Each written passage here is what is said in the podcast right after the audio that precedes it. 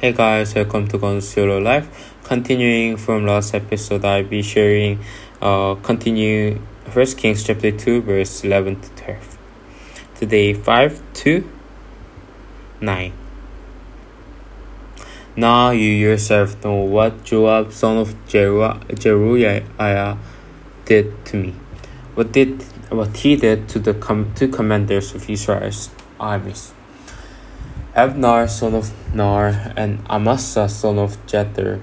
He killed them, shedding their blood in peacetime as if in battle. And with that blood he stained the belt around his waist and the sandals on his feet. Deal with him according to your wisdom, but do not let him gray head go down to the grave in peace. But show kindness to the sons of Barzillai of Gilead, and let them be among those who eat at your table.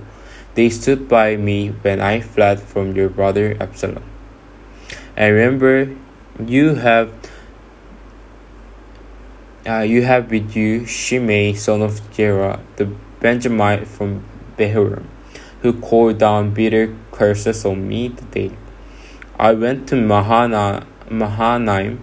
When he came down to meet me at the Jordan, I swore to him by the Lord, I will not put you to death by sword.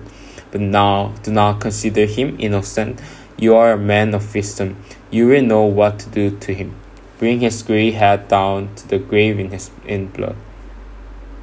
Then David rested with the, his ancestor and was buried in the city of David.